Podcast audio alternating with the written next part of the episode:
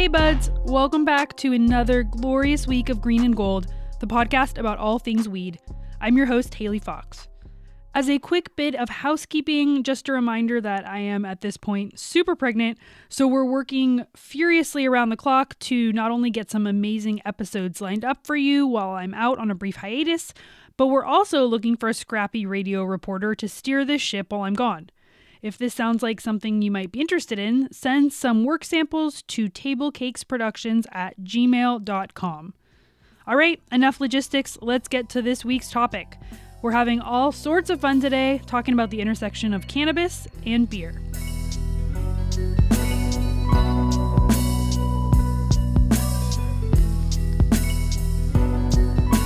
Okay, so first off, let's talk about the obvious similarities and connections between these two substances and their industries. For one, they're both commonly used to relax or as a form of recreation and even an anti anxiety. They also both have large craft or cottage contingents, meaning, in beer terms, in addition to the brewery powerhouses like Anheuser-Busch and Miller, there's an explosive industry of mom and pop shops that have taken over California. The same could be said for a big chunk of cannabis's industry, which was actually born from a lot of these small operations who are now still trying to survive as corporate cannabis kind of comes in and takes over. Also, as one beer aficionado once told me, there's the simple age old truth that a lot of brewers happen to also be stoners. But lately, there's been a lot of concern that as more states legalize weed and it becomes easier and cheaper to access and consume recreationally, people may stop drinking as much as they had been, potentially impacting the sale of beer and booze. However, according to a study released last month by the Distilled Spirits Council, legalized weed doesn't seem to have really impacted the sale of alcohol at all. The analysis looked at per capita alcohol sales in Colorado, Washington, and Oregon prior to legalization and after it. What it found was that there was no real impact. Any slight changes in sales were in line with national trends. However, this comes in contrast to prior studies, such as one released in 2018, that found dramatic dips in alcohol consumption in states with medical marijuana laws. Then we have another factor thrown into the mix, which is in 2018, Molson Coors Brewing Co. announced in their annual filing with the U.S. Securities and Exchange Commission that legal cannabis was a possible, quote, risk factor to business. They joined a handful of other beer companies citing legalization as an unknown and yet unquantifiable impact on business. Also, beer makers aren't simply standing by and watching the cannabis industry take off. Some breweries have started creating their own non alcoholic cannabis beer. State laws ban the mixing of alcohol and cannabis, so beer makers are coming up with recipes for those who want to drink their weed without any of the alcohol of their standard offerings. Others have even dabbled in adding hemp derived CBD to their more standard line of beers, often IPAs, which already have that particularly danky smell to them. There's a lot of data and conjecture about the whole relationship between cannabis and beer, though, so to help us sort through it, we called up Bart Watson. He's the chief economist at the Brewers Association, a trade group that includes more than 7,000 brewers, suppliers, craft beer retailers, and more. And it's focused on preserving the independent brewing economy. He's written about the relationship between cannabis and beer, how the two industries overlap, and why people may be freaking out unnecessarily about weed's possible negative impact on beer and booze sales. Let's talk to Bart. The Brewers Association is the national not for profit trade association that represents America's small and independent craft brewers. Uh, we're a membership organization. We have over 5,000 brewery members all around the country. And our mission is to promote and protect small and independent brewers. So my job as chief economist, you know, falls on both sides, but mostly on the protect side. Um, so I'm involved in our government affairs efforts, trying to quantify, for instance, the economic impact that small brewers have, uh, tracking the industry, providing data insights to our members about you know what's going on in the industry, how many breweries there are, where they're growing, what their production looks like, you know what they're selling. Basically, just more generally providing economic and business insights that can make our members better businesses. Could you give us a I guess, paint us a general picture of how so far um, legalized cannabis has or hasn't really impacted the beer industry. I know there was a lot of kind of fears or concerns around this as more states started to legalize the drug. If you could just give us a brief insight as to where we're at now in terms of whether those fears were founded or not. Sure, and, and the basic way that most people think about this is in terms of sales. So we look at sales of beer uh, before and after you know the legalization of cannabis, either medicinal or recreational. You know, so far I don't see any evidence that cannabis is having an effect on beer sales. Mm-hmm. Uh, we have seen beer sales decrease in recent years, but most of that can be explained by things like demographics or competition from other beverage alcohol, from wine and spirits. I'll be quick to say that's not to say that cannabis doesn't have some effects, just that the recreational and medicinal states have not necessarily increased whatever effect is already out there. And I'll also say that I think there may be indirect effects, and I'm sure we're going to get into these, but you know there may be labor market effects. There may be you know effects on things like rent in in cities where we now have legal grows. Um, so when we're looking at sales, I don't see a big effect, but that doesn't mean that there aren't other things going on in a relationship between the two. Yeah, before we get to some of those, why do you think there was this fear then, um, especially in the beginning, that cannabis would somehow detract from people's, you know, desire or decision to spend their their side money, I guess, on um, booze or cannabis? Sure. Well, you know, I think you know any consumer products can can have effects on each other. I mean, people only have so much money in their pocket, and so if they're you know buying more vitamin water or you know whatever they're buying, that means they have less money to buy something else. Uh, but I think those those fears were particularly strong for some people, and you know, no, not everyone was afraid of this. You know, there were certainly lots of our members who had no concerns about this. But you know, I think one reason that people were a little bit more afraid is that you know there might be higher occasion overlap between cannabis products and beverage alcohol than than many other consumer goods. You know, both maybe have that you know social lubricant role. Um, and so you know there's I think a, a, greater opportunity for you know in economics terms for these two products to be you know substitutes as opposed to complements or just two products that don't interact at all as cannabis has become legalized and there is kind of like you said this relationship between the two we've seen some beer companies get into cannabis in varying capacities. Um, and i'm curious if you could tell us a little bit about that. You know is that a natural progression and kind of what some of these companies are experimenting with as they kind of bleed over into this new recreational market yeah, I don't think it's necessarily a natural transition. Uh, anyone who studies, you know, beverage alcohol and, and cannabis will see that they're very different markets.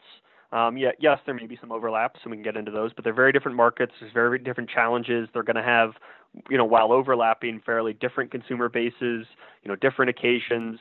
But that said, there's certainly companies where they feel it's a, a, natural extension for their brand, or they feel that the market opportunities are great enough that they're willing to take the risks of jumping into a new market. And so we've seen a range of, of breweries who've shown interest.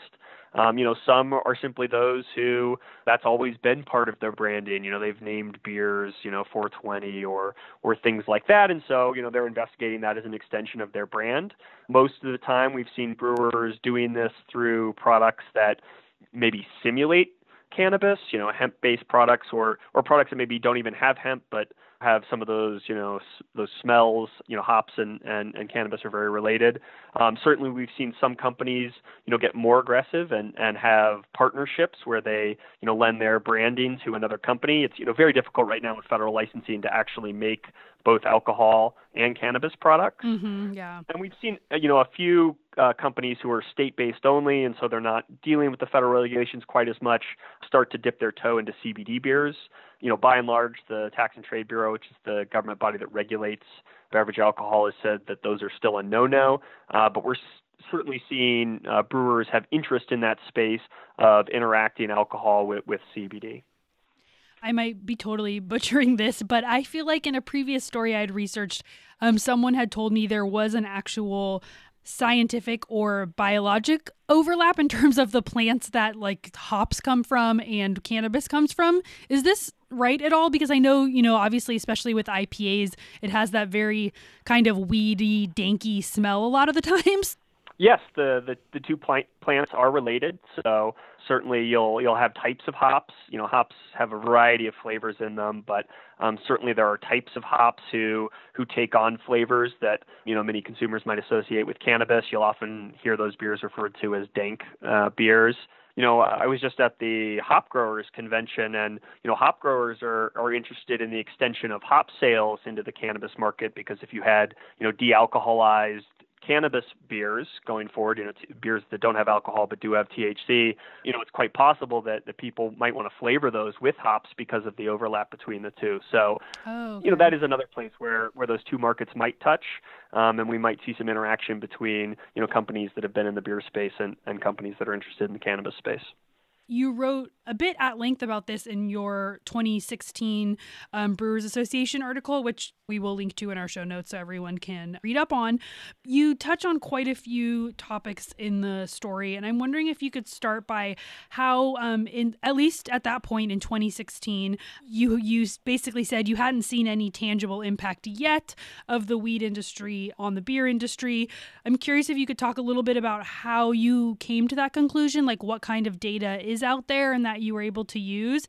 Yeah, you know, this is this is a basic part of my role here at the Brewers Association is to look at you know market threats and opportunities and try to analyze how they're affecting our members. So we started doing this a few years ago, and the basic way I, I do this is I simply separate the states and say, okay, let's look at the states that are recreationally legal, medicinally legal. There is no legality at the state level, and then let's look at beer sales trends in those places. And you know, we can also try to control for some things. You know, look at demographics, look at wine and spirit sales, and you know, looking in 2016 I didn't see any difference in places where cannabis had different legal status um, and beer sales in those states. You know, even back then we were already seeing overall beer sales shrink and, and craft beer sales rise, but it didn't seem like those trends were affected by cannabis. And, you know, I think I started kind of laying out what I, I continue to think is the basic argument is that you know, you really have to look more into the causal mechanisms too of of why cannabis might affect beer sales. And one of the reasons that people always give is is spending power. That um, you know people may have less money if they're spending more money on cannabis and and I really tried to push back on that at least in the short term. You know, in the long run we may see this shift, you know, 20 years from now the world may be different and people may be spending more on cannabis and less on beverage alcohol. Uh, we don't know. But right now there's lots of evidence that most of the, the new spending isn't really new spending. It's just legal market spending as opposed to black market spending. Updating that to 2018, where we have a lot of new states that have changed status, either to recreational, medicinal, and I still see the same thing. It continues to look like that the beverage alcohol trends, and particularly the beer trends in states with recreational or medicinal cannabis, are just as strong, if not stronger, uh, than those in states where cannabis isn't legal at all. And to me, that suggests in the short term we're not seeing a huge effect, and if there is going to be an effect, it's going to be you know very slow and gradual and generational, and it's going to take a long time before it really shows up in the numbers.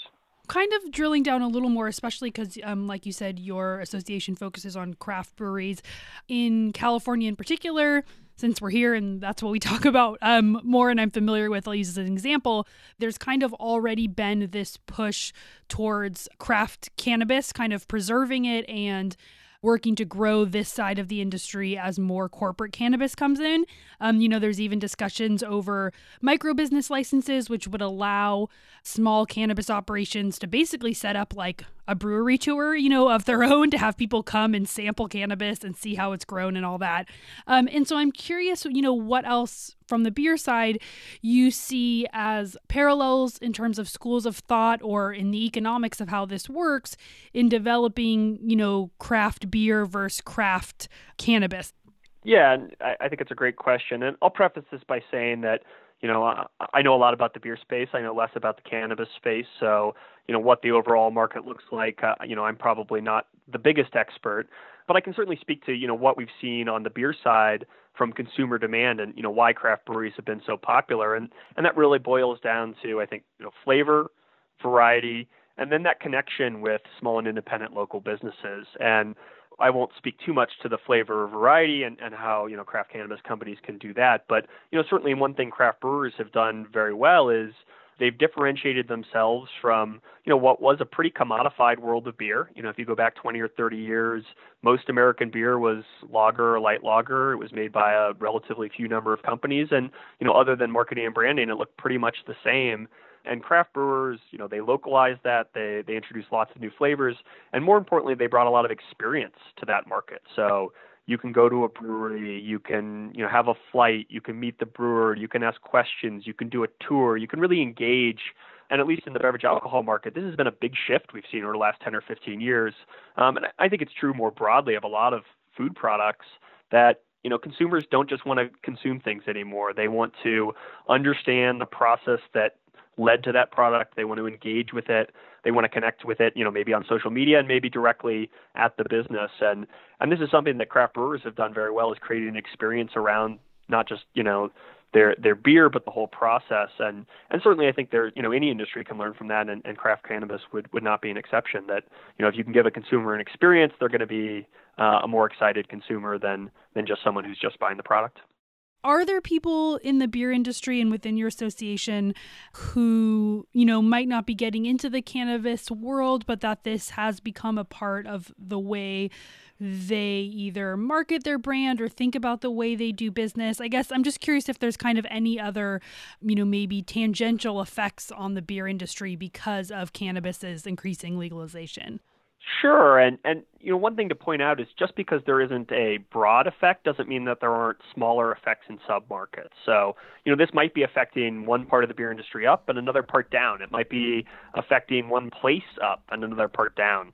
You know, I, I, I'm here in Colorado where you know we've had legalized cannabis, and you know certainly some breweries have opportunity in you know tourists coming for cannabis, but maybe also for some of the local beers. Um, and so, you know, maybe there's opportunities in in where you locate your brew pub, or maybe there's opportunities in co-marketing. So, you know, certainly I think you know that there are going to be effects. They're not necessarily going to be all in one direction. You know, what we hear more from members is just they've had to to think about you know the growth of the cannabis industry and, and how that affects their business. You know, if you're in a tap room, how do you train your your servers on you know different types of intoxication and, and dram shop laws? You know, that's that's certainly been a challenge for brewers in Colorado. You know, another challenge here in, in Denver, and I'm sure you're going to start to see it in California as well, is just competition for warehouse space. Brewers need a lot of space to to store their their products. Um, and in states with indoor cannabis grows, uh, warehouse space often goes up in price a lot. We've seen some brewers lose employees to the cannabis market, so there there may be you know labor market impacts, and and that's where we're really hearing it from members much more so than oh my sales went up or down is these kind of secondary effects, warehouses, workers, things like that that they had to have to think about now that maybe five or ten years ago they didn't have to think about. Mm-hmm. That's interesting. Yeah, I had not thought about that, especially in the city centers. You know, like in LA, industrial space and warehouse space is hard to come by. Um, and we definitely have pockets where craft brewing has kind of taken over and now cannabis is also moving in. So, yeah, it will be very interesting to see um, how that all pans out.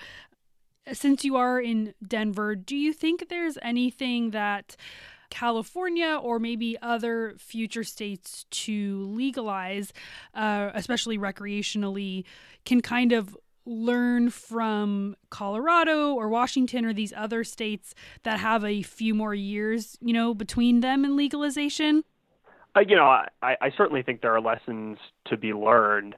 You know, one of the things we've learned uh, over decades and decades in beverage alcohol is that when you get all the different states, you know, legislating and, and, regulating a product in very different ways, you get different outcomes for the industry. So, you know, a question that, that California or any state that is moving toward greater legalization should ask themselves is, you know, which of these state policy experiments that we see out there um, is the one that we want to emulate? Do we want to make it really easy to get into the market? Do we want to leave, you know, the local control very high so that, you know, localities can essentially block this, or do we want to make it something that, um, you know, is broadly available? And you know, those are going to be policy choices that that individual states are going to need to make for themselves. I think we're going to see, you know, differences in how the the distribution of cannabis works as well. Um, Colorado's already kind of flip flopped on this. When it started, it really wanted to tie producers and retailers together, and um, and it's certainly evolved in that approach. So there's a lot of variables, and I think not just cannabis, but beverage alcohol is is a great place for regulators to look when they start thinking about this. We have a variety of models across all of the states, from you know very tight state control to fairly free markets. And different states are going to have to ask themselves, you know, for this to succeed in our state and for our state society, you know, what's the model we want that we think is going to, you know, serve the interest of the voters or, or whoever approved uh, legalized cannabis.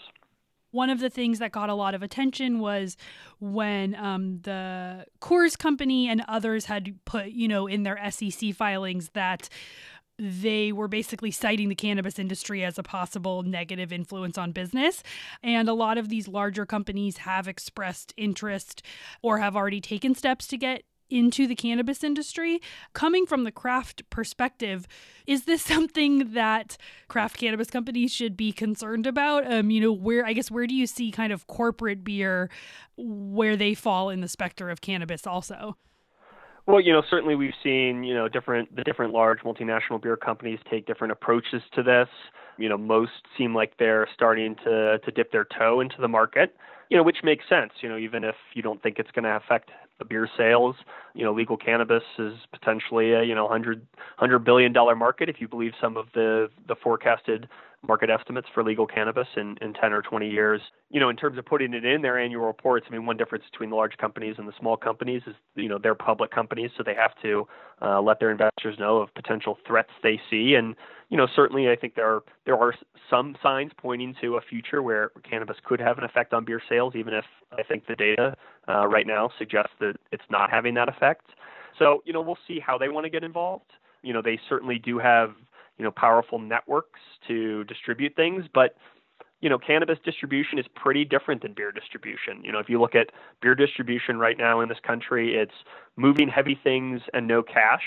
Um, and cannabis distribution is kind of almost the opposite. I mean, it's almost an armored car business where you're, you know, moving really light things and a lot of cash. Mm-hmm. so, you know, so maybe those don't match up very well. I think, you know, the the interact maybe increases if we see cannabis beverages grow you know, whether those are de-alcoholized beer with cannabis or just more general beverages. That's a market that um, large brewers and brewers more generally know a little bit more. Based on data I've seen from companies like BDS Analytics, you know, that's still a pretty niche part even within the, the edible market. Um, but certainly, if, if that were to grow and that were to become a bigger part of the market, that's a place where I think beer, big beer companies could suddenly have more of an impact on the market. But right now, I think that's that's certainly you know a couple of steps down the road. That was Bart Watson, Chief Economist at the Brewers Association. You can find him on Twitter at Brewers Stats. All right, that's it for our show this week. Thanks for listening. Please head to iTunes and subscribe if you haven't already and leave us a rating or review. Also, don't forget, we're a product of Table Cakes Productions. Table Cakes is a LA based, women owned podcast company that puts out all sorts of awesome content. So go to patreon.com backslash tablecakes to support Green and Gold and the rest of the crew. All right, hope everyone is having a great week, and until next time, later, buds.